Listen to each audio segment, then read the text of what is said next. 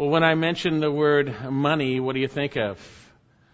I think everyone has some type of a feeling towards money, right? Some type of an attitude or opinion, or it, affects our days every day, right? It affects our lives completely. What do you think of when you think of money? Well, as believers, I think what we think of money is really going to indicate uh, pretty well where our walk with the Lord is. Um, and it also can reveal those who maybe do not know the Lord based on how they think about or or uh, view finances. The Lord Jesus Himself said, "You cannot serve two masters. You're either going to love one and hate the other. You cannot serve God and money or mammon." The reality is money is something that we all need in a sense because we all need to purchase food, to pay for rent or house or mortgage, whatever it might be, clothing. But yet the Lord God has said in His Word that we're not to seek those things. So we see evidently we're not to be seeking or yearning or loving money. The apostle Paul shared in 1 Timothy that those who desire even to, to go after it, uh, pierce themselves with many a pang. And yet we do need it. Well, what about security? Don't we want to feel good that we have enough money in the bank that we're secure until we retire or through retirement? Well, the reality is for believers, the Lord God wants to be our security. And it doesn't matter specifically our view of what we have and what we don't have. Now, I'm not saying we're not to be wise stewards. God is very clear about how we are to handle money. God is very clear about work and labor and those things. But, how are we to handle money? Well, today we're going to see the last portion concerning the reality of contentment in Christ. And we're going to see that the last element of that, recognizing that we can, we are enabled to do all things through Christ who strengthens us, is having a right viewpoint towards the body of Christ and thus within that, our right viewpoint towards finances. We're going to see a picture and get a picture of biblical giving as the apostle Paul lays forth his testimony concerning the gift that the Philippians had given him so graciously. Let's turn our Bibles to Philippians chapter 4 and we are, Lord willing, unless the Lord takes us all or I die in the pulpit, Lord forbid that, but uh, we're going to finish Philippians today. And so be praying about uh, what we'll do next time and what we'll be looking at, the next book. Now, you've, most of you have been here, but I want to remind you of the context. Tremendous, wonderful book that we've seen. The Apostle Paul uh, thanking God and praising Him and praying for these Philippians that they would just abound in their love and real discernment and knowledge. They would abound in that, and and he has uh, shared his love for them. He's so thankful. He is so confident. He is that God will complete that good work that He has began he's confident. And then within that, he has shared uh, his circumstances that he's in chains, and they know that. But although he's in chains, the gospel is not chained, and God has been using that difficulty for further progress of the gospel. And within that, we saw the apostle Paul's attitude being chained to a Roman soldier 24-7 with the possibility of going to his own death. Uh, that to live is Christ and to die is gain.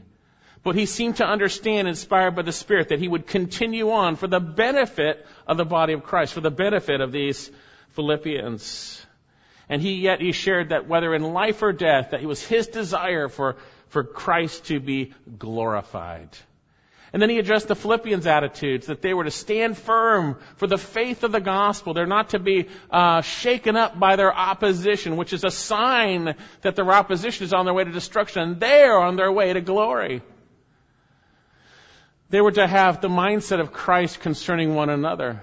They were to think of one another as more important than themselves. They were to be like-minded. They were to have unity in the Lord. And more specifically, they were to have the mind of Christ. Our Lord Jesus Christ, who did not regard equality with God a thing to be grasped, but emptied himself, taking on the form of a bondservant and being found in the likeness of men, he humbled himself by becoming obedient to the point of death, even death on a cross. That's the mindset we are to have, which is seeing others as more important than ourselves in the context of our Lord. And within that, uh, humbling ourselves to obey God in regards to one another. The Lord Jesus obeyed the Father's will all the way to the point of death. That's absolute humility we see, and his love manifest for us. And therefore, because of what Christ did, he was highly exalted back to his rightful place, visibly in a sense. He was always Lord of Lords, but visibly back to his rightful place. That ultimately every knee would bow and every tongue would confess that Jesus Christ is Lord to the glory of the Father. Therefore, you and I are to be working out our salvation with fear and trembling. We're to work it out. We're to work out what God is working in. If you're a true believer in God's Word by His Spirit is working in your heart, we're then to obey it. We're to work it out. We're to accomplish, in a sense, what He has called us to do by His power and strength. But we're to do that with fear and trembling because God is at work in us. And we are commanded as believers to do all things or without complaining and grumbling, grumbling or disputing. We are not to do that. It is so contrary to trusting Jesus Christ. It is so contrary to humility before Him. It is so contrary to seeing others as more important than yourself. We are to do all things without complaining and disputing. And then within that, we saw tremendous examples of three servants who, who, who emulated this. The apostle Paul himself, Epaphroditus, which we'll look at in Timothy. And then in chapter three, the apostle Paul makes it clear he considers it right to remind us of things, that we should be rejoicing in the Lord. And again, I say rejoice. But also, he's reminding them of the dangers to their faith in Jesus Christ. There are imposters out there. There are imposters, and the way you can identify them is that the imposters are the opposite of what the apostle Paul manifests. He said, we are the true circumcision who worship in the Spirit of God, not in their flesh, but the Spirit of God glory in Christ Jesus rather than in self or people, and put no confidence in the flesh. You never ever want to go to a church where your leaders put confidence in the flesh. You never ever want to be under anyone that does that because it's an evidence that maybe they are not truly the Lord's. Paul says, we are the true circumcision. We don't do that. And for us as believers, that is the way we are to walk. We're to put no confidence in the flesh. But the apostle Paul said, if anyone could have the religious qualifications to put confidence in the flesh, I'm the guy. And he gives a list of all those things to which he could put confidence in. And he did. But when he came to Christ, or as Christ came to him on that road to Damascus that day, he then considered all those things as lost in view of the surpassing value of knowing Christ. He gained a relationship with the living God. And what was in the way? His own abilities, his own confidence in his own flesh. He had to die to himself by confessing that, by understanding it was all worthless. All that religious junk that he thought made him right before God was worthless. Was worthless. That he would be found in a righteousness not of his own, but through faith in Jesus Christ. And then he shared the reality that he and, and, we should be pressing forward to the goal, not looking back, forgetting what lies behind. Oh, we have a problem with that, don't we? We, we, we so include the things that lie behind in the way we see people and the way we act, whatever it might be. The Apostle Paul didn't do that. He didn't forget it per se, but he didn't apply it to the reality of how he saw things forgetting what lies behind and pressing forward to that upward call in Christ Jesus, becoming like Jesus Christ.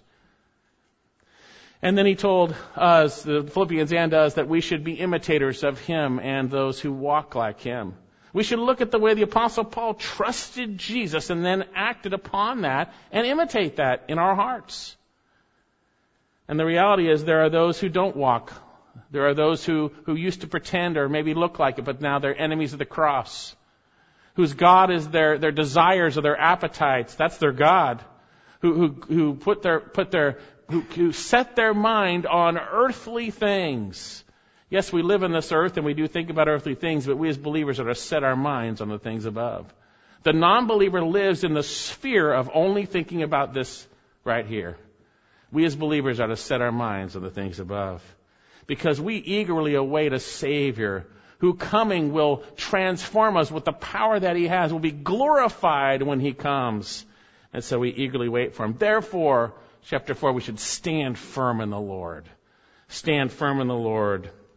Then Paul begins to kind of close up things in this book as he shares uh, how to address a little spat between uh, two women who were serving the Lord.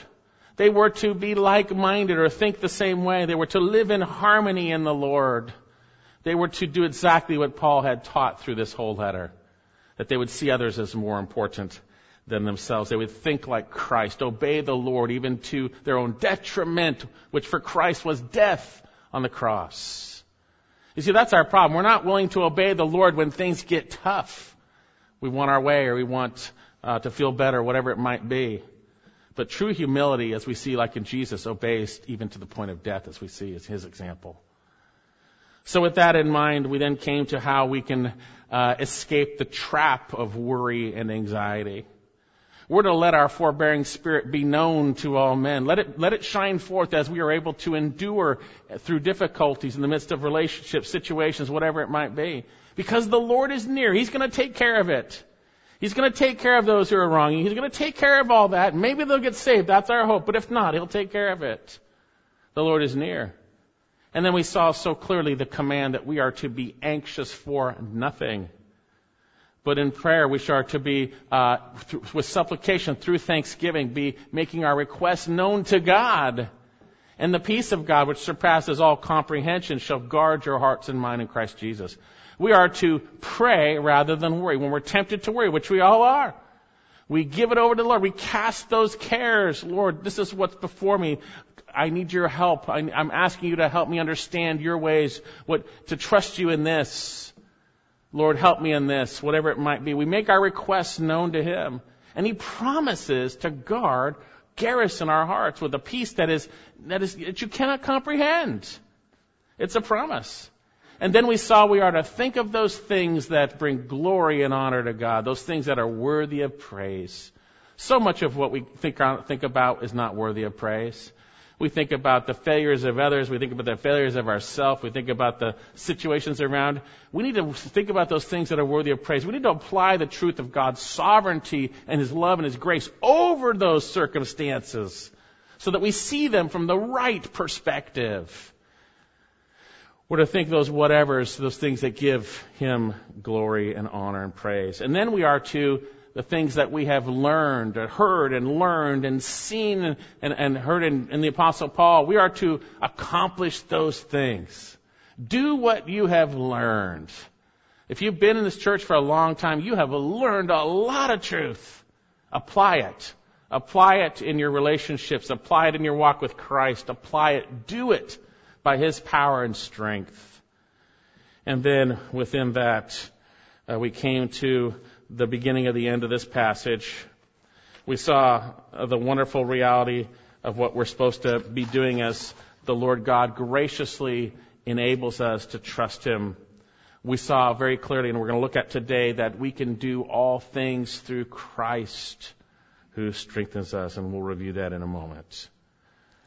So with that in mind, how are we to be content in the midst of such difficulties? How is it that we do this? Well, today we're going to see if we have the right view of our finances in relationships to those in need, the body of Christ. That's one element that reveals we have learned how to trust Jesus Christ. We have learned how to walk in Him. We have learned how to rest in Him. Let's take a look at our passage. Turn to Philippians chapter 4 and we're going to be looking at verses 14 to 23. And as I said, Lord willing, we're going to finish today. Now I want to back up to what we saw last week because we're going to review that first and then we'll go into our passage. So let's start our reading back in verse 10. But I rejoiced in the Lord greatly now that at last you have revived your concern for me. Indeed you were concerned before, but you lacked opportunity. Not that I speak from want, for I have learned to be content in whatever circumstances I am. I know how to get along with humble means. I also know how to live in prosperity. In any and every circumstance, I have learned the secret of being filled and going hungry, both of having abundance and suffering need. I can do all things through Him who strengthens me. That's what we saw last week. Now our passage. Nevertheless, you have done well to share with me in my affliction, Paul is writing. And you yourselves also know, Philippians, that at the first preaching of the gospel after I departed from Macedonia, no church shared with me in the matter of giving and receiving, but you alone. For even in Thessalonica, you sent a gift once, more than once for my needs. Not that I seek the gift itself, but I seek the profit which increases to your account. But I have received everything in full and have an abundance. I am amply supplied, having received from Epaphroditus what you have sent, a fragrant aroma, an acceptable sacrifice, well pleasing to God. And my God shall supply all your needs according to his riches in glory in Christ Jesus. And that's what we're going to look at right now, and then we'll finish with the, the greetings in the end. Now, if you'll remember, as I've just read, that those who are content are not driven by want. If you are driven by your desires, you are not content. You are not content. If you are driven by your desire for peace, security, for finance, whatever it might be, if that is driving you, you are not content. Remember back in verse 10, Paul says, But I rejoiced greatly that now at least you have revived your concern for me. Indeed, you were concerned before, but you lacked opportunity. Paul rejoices that the Philippians were concerned about him. They were thinking about him, literally. So concerned, they sent Epaphroditus 1,600 miles to bring a gift, a substantial gift, and to aid him while he was in prison. And at this point, Paul has to address the possibility of being misunderstood. You know, Satan gets in our mind at times. Not that he gets in us, but he, he tempts us. And with, even within the body of Christ, there's temptations to think wrongly about someone. And Paul has to qualify with these dear Philippians that he's not speaking from want. Notice what he says. He says just that. Not that I speak from want or according to want. Lest they misunderstand the apostle Paul that he's just trying to butter them up for another gift, he makes clear his thankfulness and his rejoicing in the Lord is not based on need or want. And this brought us to our first point last week that those who are truly content are not driven by their wants and desires. They're not driven by it. You have to trust the Lord as we're going to see. You got to trust that He's going to take you through everything, that He's going to provide for you. You got to trust financially as we're going to see today that He who sows sparingly will reap sparingly, but He who sows bountifully will reap bountifully. God will take care of you. If you see it all as His, if you trust Him, He's going to take care of you. He's going to take care of you. So then, with that in mind, we came to the second thing we saw about contentment. We saw the secret of contentment. That the apostle Paul had learned it through circumstances. He learned the secret of contentment through circumstances. Verse 11. Not that I speak from want, for, this is an explanation, I have learned to be content in whatever circumstance I am. I know how to get along with humble means, and I also know how to live in prosperity. In any and every circumstance, I have learned the secret. He's learned the secret of being filled and going hungry, both having abundance and suffering need. I can do all things through Him who strengthens me, or Christ who strengthens me. He did nothing out of want. And this term contentment speaks of literally nothing from outside, all from the inside. And what does that mean? For a non-believer, it's the self-sufficient person. But for a believer, it's nothing from outside, but everything from Him. That's the contentment. That's contentment. And it brings a sense of peace and joy. It produces a happy state of mind. When you're content, there's joy. I'll tell you that right now. When you're content in the Lord. Now here Paul says, not that I speak from want, but I have learned to be content in whatever circumstances. True Christian contentment is learned in the crucible of circumstances. Where we apply the Word of God to our circumstances and trust the Lord in those circumstances, He brings contentment and He teaches us that within them. And what was the context? Again, circumstances. Circumstances. He says he has learned, middle of verse 12, in any and every circumstance, eh, the things of me, in any and every things of me. Well, what are the things of you? That's your circumstances. The things of you. He's learned in any and every one. In every one. He's learned the secret. We saw that term, the secret. It spoke of initiation into a cult religion, but he's changed it. He's sanctified the word. He's learned a secret. It's something that really is not manifest unless you go through circumstances and you apply the Word of God to those circumstances. And boom, you learn the secret. And what's the secret? I can do all things through Christ who strengthens me. Now I shared, literally translated to this, all things I'm continually given the ability to do or accomplish. All things He gives me the ability to do. The ability to endure hardship, no money, lots of money, whatever it might be. He gives me the ability to do it. Through Him who strengthens me or empowers me. That's the secret. When you are following the Lord, He gives you the strength for whatever you need to do.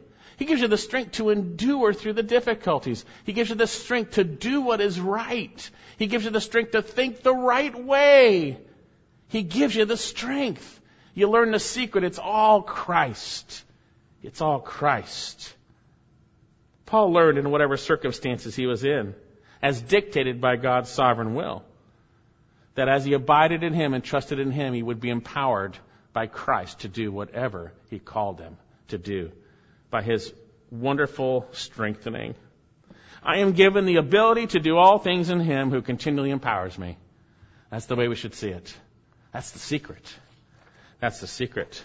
But again, it's, I shared this caveat last week. It's not a blanket promise that you can do anything you want to do. It's anything and everything that He calls you to do.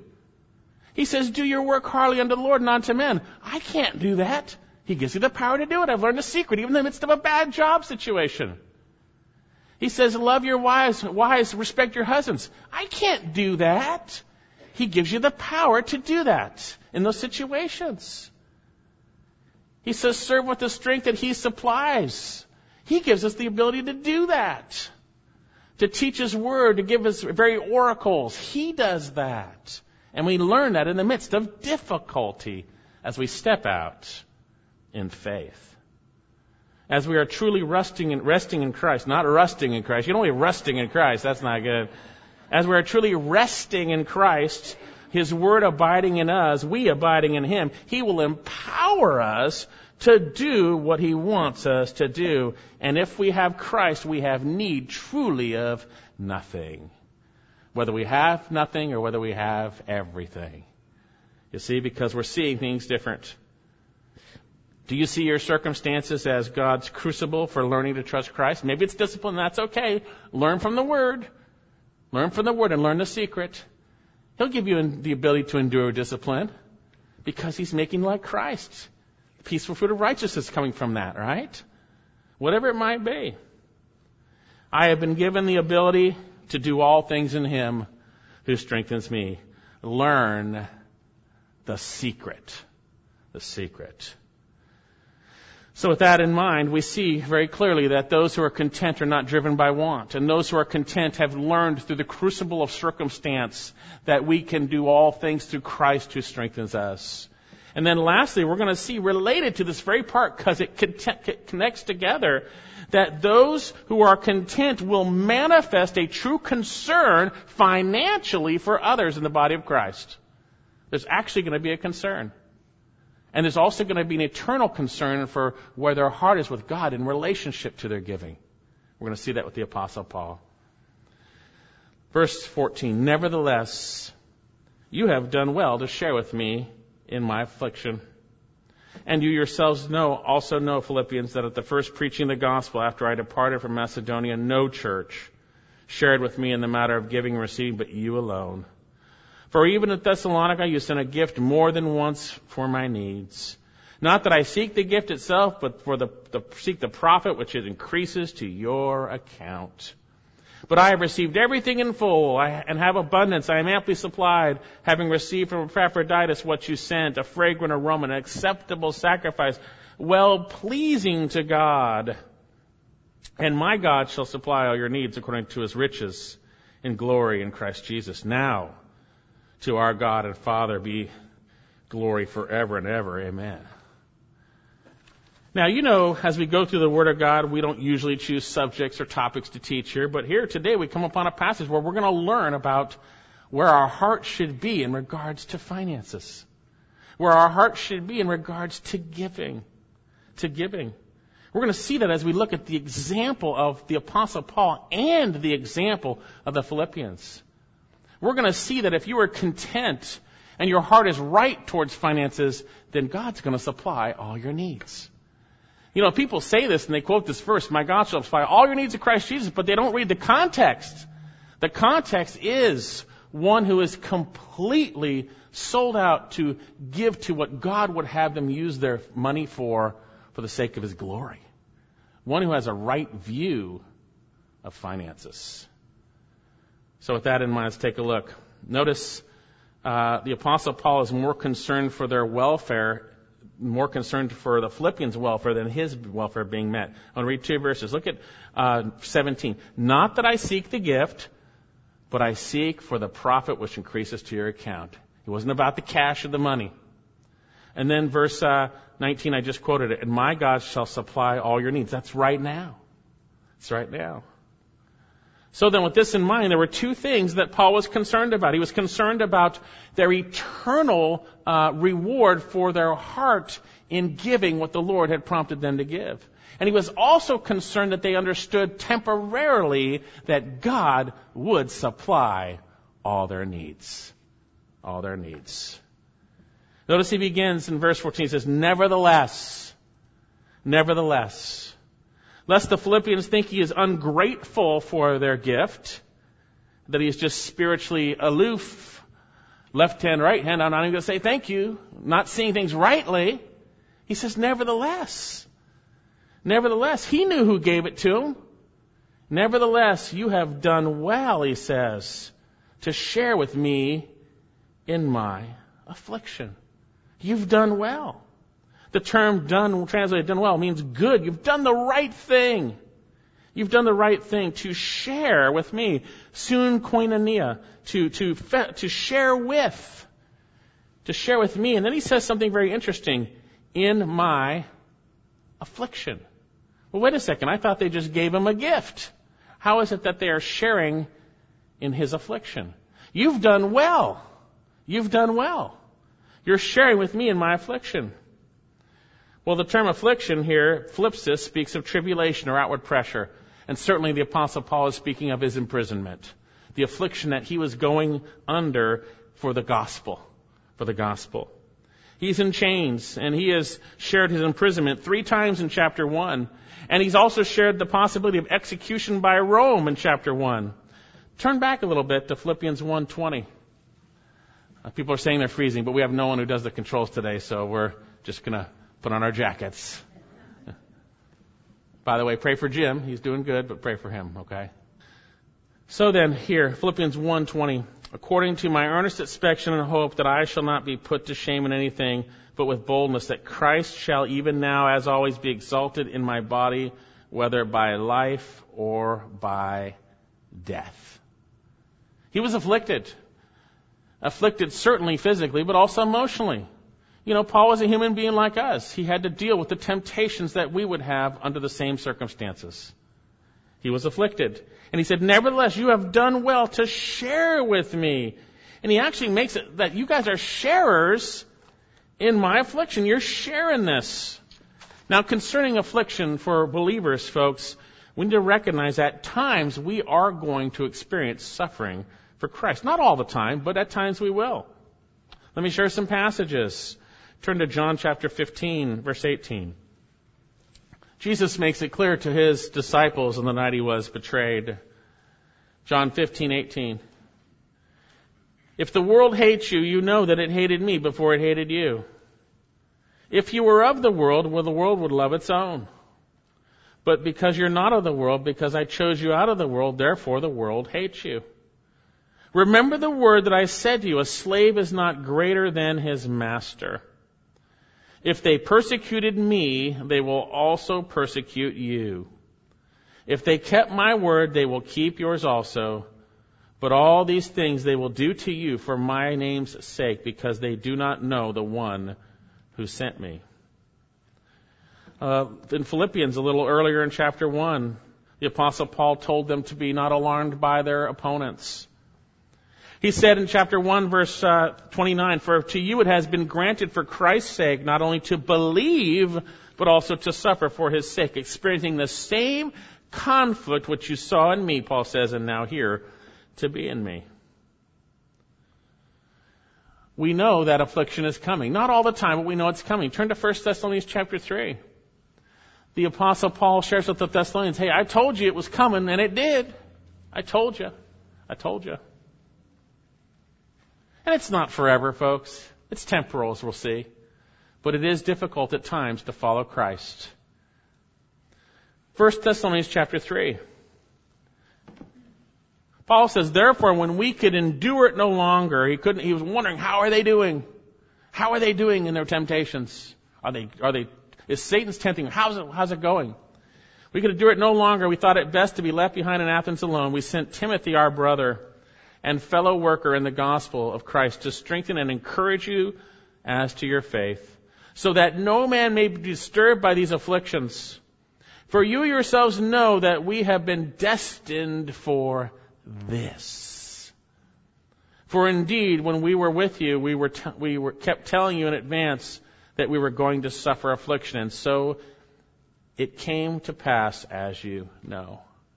They told them they were going to suffer and also the Thessalonians were suffering. The reality is, we're going to suffer. What about 1 Peter 4? Do not be surprised at the fiery deal which comes upon you for your testing as though some strange thing were happening to you. But to the degree you share the sufferings of Christ, right? Keep on rejoicing. You see, if you're a believer, we are going to suffer at times during this temporary stay on earth. But yet, there are the sufferings for the glories to follow. Romans chapter 8. Sufferings for the glories to follow.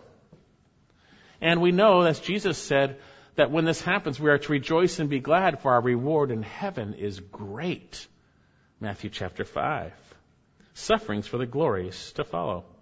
So back in Philippians chapter 4, verse 14, he says, Nevertheless, you have done well to share with me in my affliction. He's saying they co-participate in his tribulation. And there's a principle here. When you share with those who are following the Lord, you actually become co-sharers of what they are going through, spiritually speaking. They became co-sharers of his affliction by giving to him in that affliction. Very interesting. God doesn't have everyone go through the same experience all the time, right? And here the apostle Paul is afflicted and he says, you're sharing. You've done well. You've done good to share with me in my affliction as he's in his affliction. Now within that, we know that at times when we share with those uh, in ministry, we participate. We co-participate in what that is. And we want to be careful who we share with. We want to be careful who we give to. We want to be careful the ministries we give to because if it's not good, we actually share in their sin, by the way. Let me share an example. Turn to 2 John. 2 John. Right before Revelation. 2 John chapter 1. There's only one chapter. It's a Bible joke every time, right? Um, verse 8. Verse 8. Now, John is saying, he's going to say, well, be, be, on guard, watch yourself. You don't lose what, we, what we've done. You don't lose the work in the Lord in terms of your relationship with Him and the reward that comes for that. He says, watch yourselves that you might not lose what we have accomplished. It's the Word of God that came forth from John and they've been built up. They've been built up. But that you may receive a full reward. Guess what? You might not receive a full reward if you don't watch yourself. He says, if anyone who goes too far and does not abide in the teaching of Christ does not have God. The one who abides in the teaching, he is both the Father and the Son. If anyone comes to you, and this is a church context, they had house churches, and it comes to you and does not bring this teaching, it's the teaching of Christ from the Word of God that the Apostle John had brought forth. If anyone doesn't bring this teaching, do not receive him in your house. And it says, do not give him a greeting. In these days, when believers gave one another a greeting, it was a symbol that I believe you're a believer and we're believers. How you doing, believer? It was a greeting. Do not treat them as a believer. Don't let them in. Don't call them believers. Don't give them a greeting. For the one who what? Gives him a greeting. Gives him a greeting, participates in his evil deeds. This is why we don't participate with churches that are, that deny truth about Christ. This is why we can't do that. If we do, we participate in their evil deeds. Now, on a side note, when you give to those in the context as we're seeing here, the Philippians, as God led them, obviously, to support the Apostle Paul in his need, they participated in his affliction. And thus, Paul will reveal they're going to participate in his reward, in that reward. So with that in mind, we need to know that a lot of missionaries may not be doing God's work. Examine what's going on. When you give, make sure it is God's work. Make sure it is biblical. Make sure it's biblical who you give to, or you participate in that. Make sure you do. And another personal level, when you share with this body your finances, even for me, in the context of your shepherd, you share in the eternal reward, as we're going to say, of what God does through the Word of God that He brings forth. Isn't that amazing? It's amazing. God has different giftings and different things for different parts. And we work together as one for His glory. So back to our passage. Notice their motives for the Philippians were, were right. They were right. They had the right motives. Uh, verse 15, and you yourselves also know, Philippians, that at the first preaching of the gospel after I departed from Macedonia, no church shared with me in the matter of giving and receiving, but you alone. For even in Thessalonica, you sent a gift more than once for my needs. You know this. You yourselves know this by experience, Philippians. You know this is the truth. You know it. And basically he's saying, you know, they gave with the right motives. They were the only church after he shared the gospel with them who had given to him when he had left. And they even sent uh, gifts to him in Thessalonica more than once. And he wasn't there a long time either, by the way. The apostle Paul is sharing, hey, you guys gave with the right motives. You have cared for me. You have cared for me in the ministry. You shared a gift more than once. No other church did it, but you guys did. You guys did. And we see their motives. Turn to 2 Corinthians chapter 8. What we see here in the context of 2 Corinthians is that the apostle Paul had made known to churches there was a need in Jerusalem. That there was a need. And even in 1 Corinthians chapter 16, they were to collect every first day of the week to help out the church in Jerusalem. They were to collect the first day week Sunday, by the way. And he had made known that there was a need, and the Corinthians had basically promised to give, and then they had a, they had a spat with Paul in a sense, because of the false teachers, and then they no longer were going to give. And so Paul had to encourage them back to their previous pledge that their hearts would be right, and that's what this discourse in 2 Corinthians 8 and 9 are about. And notice what he says in verse, chapter 8, verse 1, 2 Corinthians 8. My, now, my brethren, we wish to make known to you, he's talking to the Corinthians, the grace of God. That's speaking of the gift of money that was given, but it's God's grace, by the way, which has been given in the churches of Macedonia. That's Philippi is in there. Okay? That in great ordeal of affliction, the abundance of joy and their deep poverty, they were poor, overflowed in the wealth of their liberality. They gave from their poverty. Most people give from their riches. They gave from their poverty. For I testify according to their ability and beyond their ability they gave, gave of their own accord. Begging us. The implication was Paul was probably saying, you know what, Philippians, you don't need to give in this. It's okay. Because they were poor. But they begged. Begging us, verse 4, with much entreaty for favor of participation for the support of the saints. And this not only as we had expected, but they first gave of themselves to the Lord and then to us by the will of God. The Philippians had been giving to, to the church to help the church of Jerusalem. They had given to Paul. They had the right heart in giving. They had the right, right heart. And now, on a side note, we have an incredible discourse on giving there in these two chapters. Just on a side note, we'll look at it a little bit. There's an incredible discourse here in chapters 8 and 9 on the right heart for giving. The right heart for giving.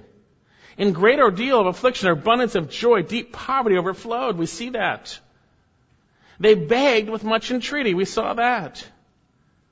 They were not simply detached check writers to calm their conscience. Notice what this says. They first gave of themselves to the Lord and then to us by the will of God. The will of God. Paul is reminding of their godly mindset and he rejoices. He rejoices. And then if we go to chapter 9, go to chapter 9. He says in verse 7, let each one of you do just as he has purposed in his heart, not grudgingly or under compulsion, for God loves a cheerful giver. You know, I believe when we're grudgingly under compulsion, we're in sin, and God doesn't want to see, doesn't want it. But when our hearts are right, we want to give. I tell you right now, when I came to faith in Jesus Christ, I didn't have to hear a sermon about giving. I wanted to give. I wanted to give. And I believe it's, a, it's, an, it's an indication where your finances are of where your heart is at. Let me share some passages on, on giving and where our heart should be. Turn to Matthew chapter 6. Matthew chapter 6. As I mentioned at the beginning of the message, I believe where your money is in your heart is a, is, is a reflection of where your relationship is with, the God, with, with God. Matthew chapter 6 verse 1. Beware of practicing your righteousness before men to be noticed by them. Otherwise you have no reward with your Father who is in heaven. When then for you give alms, do not sound the trumpet before you as the hypocrites do in the synagogues and in the streets that they may be honored by men. Truly, truly, I say to you, they have their reward in full. That's say, if you want to do it for man's sake, there's your reward. You got it right now, right? But notice what he says. But when you give alms, do not let your left hand know what your right hand is doing, that your alms may be in secret, as your, and your Father who sees in secret may repay you. Now, this means you should not be doing it for people to see. It doesn't mean at times people will not know about it, because in our passage, Paul knows the Philippians gave them. He's thanking them publicly. It's talking about the motive of the heart to be seen by man or not. Right? It's talking about the motive of the heart. Skip down a little farther to Matthew 6, verse 19. Do not lay up for yourselves treasures upon earth, where moth and rust destroy, where thieves break in and steal, but lay up for yourselves treasures in heaven, where neither moth nor rust destroys, and where thieves do not break in or steal. For where your treasure is, there your heart will be also. Where your treasure is, there your heart will be also. What about uh, what was read earlier? Go to 2 Corinthians 9 and keep your fingers in that because we will go back there a little bit. 2 Corinthians 9, verse 6. We already read verse 5, but let's look at, uh, actually we haven't read verse 5, but we will. Look at, let's look at verse 6. You're saying which verse? 2 Corinthians 9, 6. Now I say, he who sows sparingly shall also reap sparingly, and he who sows bountifully also shall reap bountifully. Let each one do what he has purposed in his own heart, not grudgingly or under compulsion, for God loves a cheerful giver. If you're chintzy with your giving to God, you're going to reap, in a sense, eternally. It's going to be chintzy, right? If you're gracious and bountiful, we'll see the principles here are God is going to overflowingly supply for you to give for more. He's going to supply for all your needs. Now, it's not a give to get scheme like on TBN, which is a lie. It's a right heart to give that God would be glorified and his people would be taken care of, and God will then reward eternally for that. How about um, Ephesians chapter 4:20? And I'll share with this. You know, I'll share with this. You don't need to turn there. Basically, uh, one of the reasons why God wants us to work, by the way, is, is, is said here. Ephesians 4:28. Let him who steals steal no longer but rather let him labor, by the way, work is labor, performing with his hands what is good, in order that he may have something to share with him who is in need. Work so that you can share with those in need. This is for Christians. For Christians.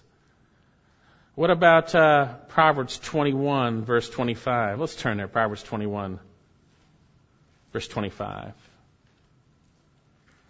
And now, as I share these verses, if you become, oh, I feel like I have to do this now, then you're not hearing it rightly. It should free you up to have a right heart to graciously give as God leads, righteously to what He leads. Proverbs chapter 21, verse 25. The desire of the sluggard puts him to death. Hmm. And he says here, for his hands refuse to work. All day long he is craving. Just wants, wants, wants, but doesn't do anything. While the righteous gives and does not hold back. The righteous gives and does not hold back. For the sacrifice of the wicked is an abomination. How much more is it when he brings it with evil intent? 1 John chapter 3, we know this, loved by this, that he laid down his life for us. We ought to lay down our lives for our brethren. But whoever has the world's goods and beholds a brother in need and closes his heart against him, how does the love of God abide in him? Little children, let us love with word. Let us not love with word or with tongue, but in deed and truth. And Ben read this earlier, Proverbs 3 9. Honor the Lord from your wealth. Are you doing that, believer? Are you honoring him from your wealth? He says, and from the first of your produce. That means the first fruits you give to him. You give to him. First of your produce, so that your barns will be filled with plenty, and your vats will overflow. There's a principle that when you are concerned about the Lord and his honor, and you're concerned about his people in the context of love, you're concerned about the ministry in the context of righteousness, God will take care of you. God will take care of you. He will supply all your needs in Christ Jesus. Not talking about being foolish. He calls for us to work. He calls for us to provide for our families. But he also says honor with the first. And how does God feel about those who mess with the church concerning the issue of giving? How does he feel about the fake people who do it to be seen? How does he feel about them? He doesn't have a very good view of that. Turn to Acts chapter 5. God does not take too kindly to the one whose heart is evil in intent, who is trying to do it for outward purposes. We've had that here. We had to say no to millions of dollars, and we did, because the intent was wrong. Acts chapter 5, verse 1. And the context of this was people, by the, by the Spirit of God, were just laying down their finances before the apostles' feet that they would give to those in need. That's the context, and that was happening. And somebody saw that and thought, hmm, there's kind of people seeing them do that. They looks like kind of a neat thing to do because they're looking at us, right? Well, he says here in Acts 5, listen to what happens here. Acts 5 verse 1, but a certain man named Ananias and his wife Sapphira sold a piece of property and kept back some of the price for himself with his wife's full knowledge.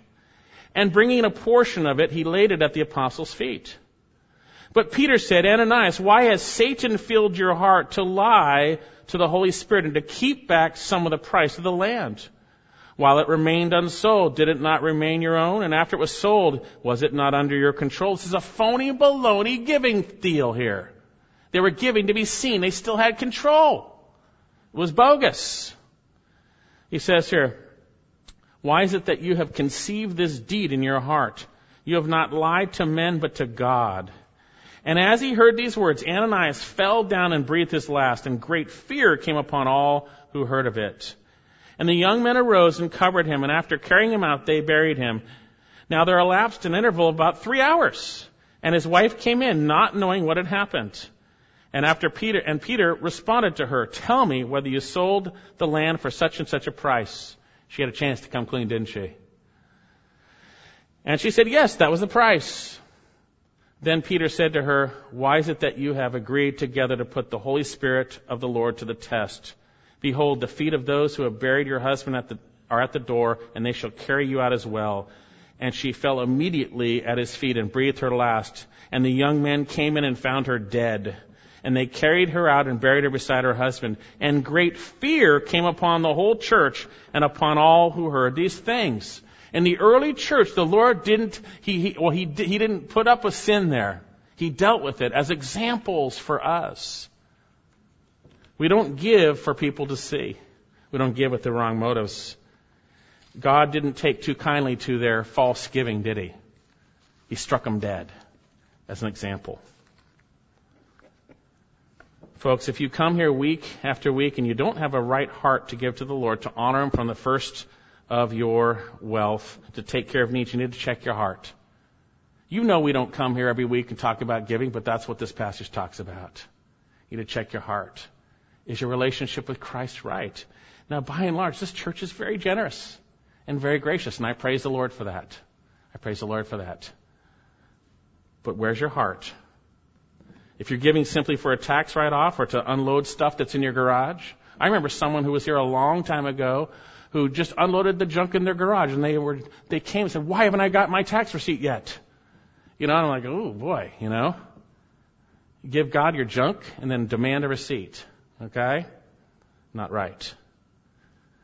If you failed in your giving, if you felt compelled because your heart's not right with the Lord, confess that and get your heart right and then give for the right reasons. Don't go, well, my heart's not right, so I'm not going to give. Get your heart right. Get your heart right. There are financial needs in the body and in the ministry. And if you close your heart to that, how can the love of Christ be in you? Our needs. So back to what we see here. Paul wasn't driven by want back in Philippians. He didn't need the gift. But nevertheless, he said, Philippians, you've done well. You have done well. You've done well. And again, notice how they had done well. Look at verse 17. Look at verse 17. Actually, before that, before that, I want to I want to give an exhortation here. I forgot to do this. Um, maybe God has caused you to come into great wealth. And God does it at times. Um, he has made it clear in His Word for me to instruct you. And so I'm going to instruct you. Turn to 1 Timothy chapter 6. I'm, I'm commanded to instruct you, so this is the time to do it. And by the way, even what we consider great wealth, by and large, those of us here who are just earning a regular living are, are we're really, really wealthy. We're really wealthy compared to this, this culture that's come up before us in, in, in the world. 1 Timothy chapter 6. Chapter 6. Verse 17. And this is a command to Timothy, and thus I take it as a command to me as a pastor teacher. It says, Instruct those who are rich in this present world not to be conceited. Don't, don't think you did it. Don't think it's from you. God did it. So, don't do that. Or to fix their hope on the uncertainty of riches. Don't put your hope in the bank account. You got a big, big count. The numbers are big. Don't put your hope in that. Don't do that. But put your hope on God, who richly supplies us all things to enjoy. Isn't that gracious? Isn't that gracious? Now, Paul said he learned the, how to be content with much and with little. He said, storing up, and he says, instruct them to do good. Do good. That means use your finances to do good. That's the implication to be rich in good works, to be generous, generous, and ready to share. And guess what? If you're doing that, you're storing up for yourself or themselves treasure of a good foundation for the future so that they may take hold of that which is life indeed. Be generous in the Lord. Trust in Him. Don't put your trust in the riches. Don't think you did it. You got there. It's God's graciousness. And enjoy it. He gives all good things to enjoy but be generous and put that up in heaven rather than on earth. Store it up there. Store it up there. So back to our passage. Now back to Philippians chapter 4 verse 17. He's going to clarify. He says, not that I seek the gift itself. Hey, I don't actually seek the actual gift, but I seek, and this is the right heart from the apostle Paul, the profit which increases to your account this is the mindset of those who are content in Christ. They don't need the gift.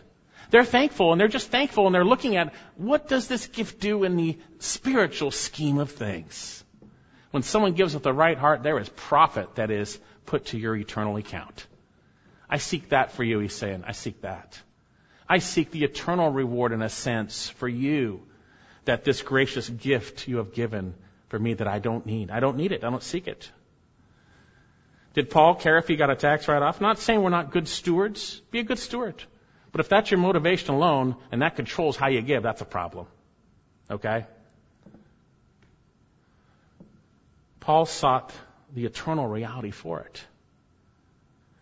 Not that I seek the gift itself, or then literally, but rather I seek for the profit which it increases to your account. The word profit means fruit. That it increases, superabounds more and more. God's equations are quite different, by the way. When we give, He abounds it, you know. It's quite amazing. He who sows sparingly will reap sparingly. He who sows bountifully will reap bountifully. What Paul is saying is that the Spirit-led, Christ-focused love for the brethren and the ministry manifest in giving brings spiritual increase. Spiritual increase. There's reward in heaven. I got a bunch of verses. I don't know if we have time for it, but there's reward. Luke chapter 6 verse 38. I'll read it for you. Give, and it will be given to you. Good measure, pressed down, shaken together, running over. He says, they will pour it on your lap, for by your standard of measure, it'll be measured to you in return. Someone could be very poor and give a ton. And someone could be very rich and give a ton, but it's not a lot. It's where the heart's at. It's where the heart's at. Give in good measure, pressed down, overflowing. Matthew 6 verse 2, we already read this. When you give alms, you know, don't with the left hand, know the right. Says you'll get your, if you do that, you want people to see, you get your full reward on earth. But Matthew 16 verse 9 talks about where we have our treasure is, there your heart will be also and God's going to reward you. So then, tremendous, wonderful situation. Paul doesn't seek the cash, but he's, he's content in Christ. He doesn't speak from want because he's content. But what he seeks is the profit or the fruit that it brings to their account. Superabounding. Superabounding. That's the right mindset of those who believe and understand Christ is sufficient. Christ is sufficient. And notice, not only is he concerned for their eternal welfare, he's also concerned for their temporal welfare, the reality of what happens in this life. Look back at our passage, chapter 4, verse 17. Not that I seek the gift itself, but I seek the profit for which it increases to your account. But I have received everything in full and have an abundance. I am amply supplied, having received everything from Epaphroditus, what you have sent, a fragrant aroma, an acceptable sacrifice, well pleasing to God and my God shall supply all your needs according to his riches and glory in Christ Jesus. He says, I've received everything Epaphroditus through you, Epaphroditus as you've sent. And you remember Epaphroditus traveled 1600 miles to bring this gift to Paul. And he got sick and he almost died. Look at chapter 2. And Paul sent him back because he was so concerned for the Philippians who were so concerned for him. And then he says something about their gift, which is really amazing. He says, he says, it is a fragrant aroma, an acceptable sacrifice, well pleasing to God. This is what giving should be. The term fragrant aroma here in the Greek translation of the Old Testament uh, is often translated um, a fragrant or a pleasing aroma. It's used over and over again in Leviticus and Numbers. It speaks of God's response to a to a sacrifice offered rightly according to His His provision. And here we know that that pointed to Christ, ultimately those sacrifices and his perfect acceptable sacrifice. And here, when you give, like they had given, Paul says it's a fragrant aroma. It's acceptable. It's an acceptable sacrifice. It is a sacrifice. By the way, it's a sacrifice to give. You could go spend it instead. right? Is it a sacrifice? Yes, it is. It is a sacrifice. You could use it for something else. Says it's acceptable. And he says it's well pleasing. And by the way, there's no way to please God apart from faith. It's done in faith. Lord God, I'm trusting you to use this for your glory. Whatever you want me to give, I prompt my heart, Lord God. Help me to be generous like you want me to be. And guess what? God is really clear that He provides for those who are generous. He provides. We know that Christ's sacrifice was the same word, a fragrant aroma. Chapter 5 of Ephesians. He gave himself up for us, offering and a sacrifice as a fragrant aroma.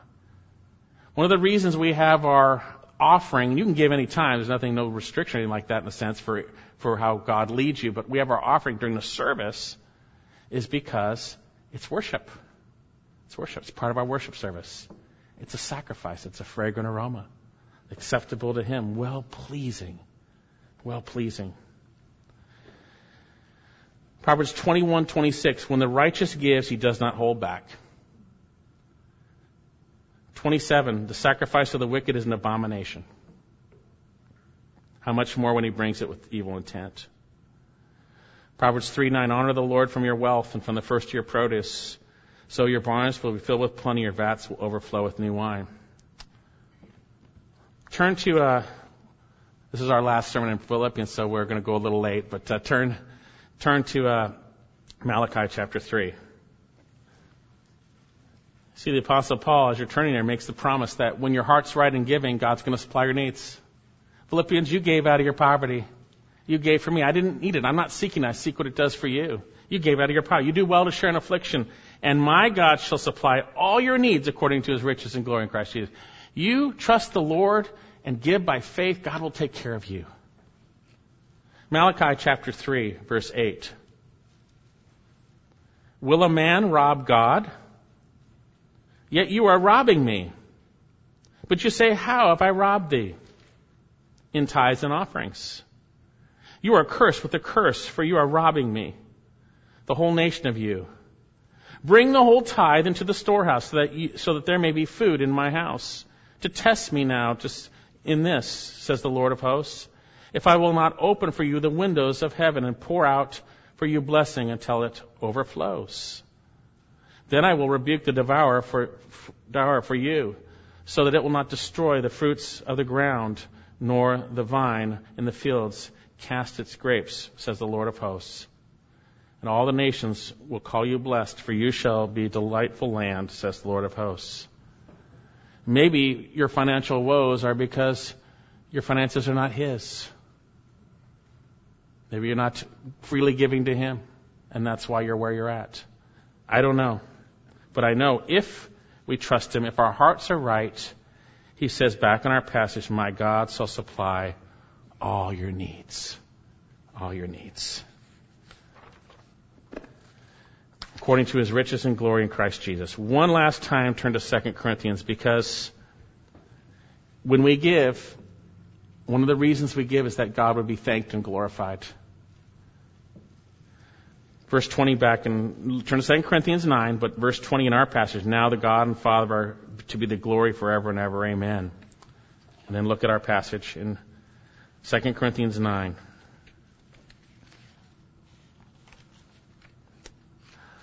He says, Now he who supplies, excuse me, verse 10, Now he supplies seed to the sower and bread for food will supply and multiply your seed for sowing and the increase of harvest of righteousness. Hey, you give, God will supply to give more.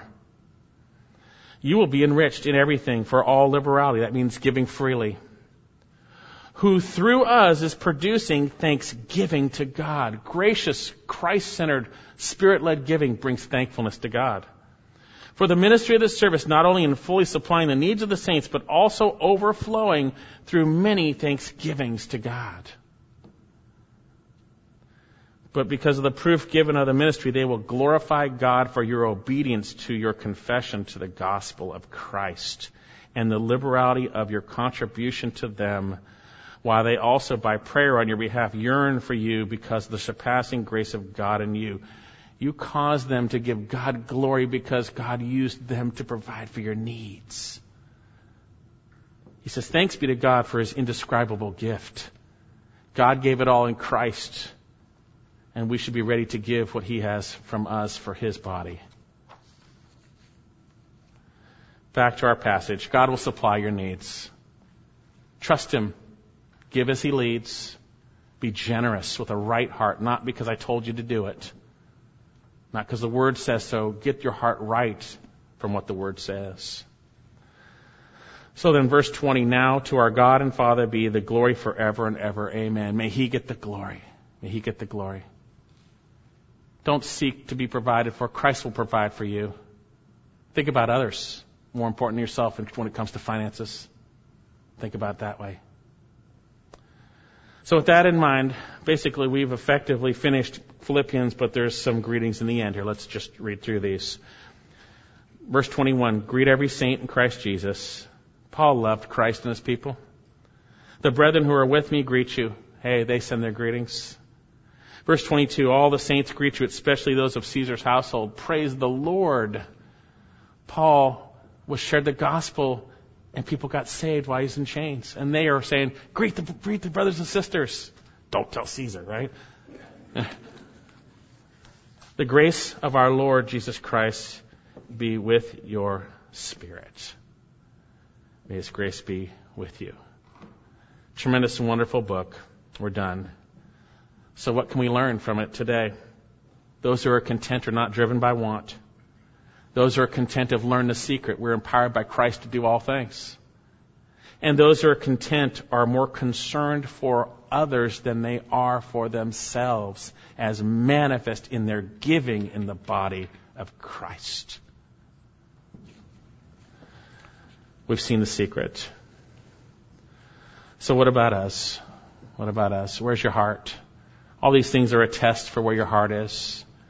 And if you're a true believer, God wants to weed out those things that are in the way so that you'd walk rightly with Him, that your heart would be right. And it's going to be manifest in your giving. You just be honest with you. It's going to be manifest. And it's my desire to see that whatever is given, however it's given, which I'm not going to see, but how it's given, brings to your account eternally. That God is glorified and He is thanked and given the glory for everything. And maybe some of you aren't saved as evidenced by the way you look at money. Use that as an understanding that you need salvation. Confess your sin and trust in Christ. Rely on Him. And when you come to faith in Him and He changes you and you want to give, He will supply all your needs. All your needs. Through His glory and riches in Christ Jesus. You'll get, you'll get taken care of. He'll take care of you. Let's pray. Father, thank you for your word.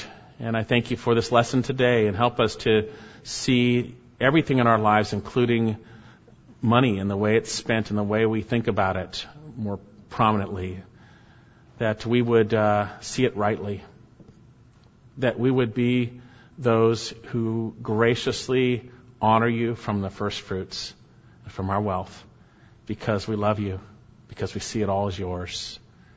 And we want you to be glorified in the results that come from it. We want you to be thanked.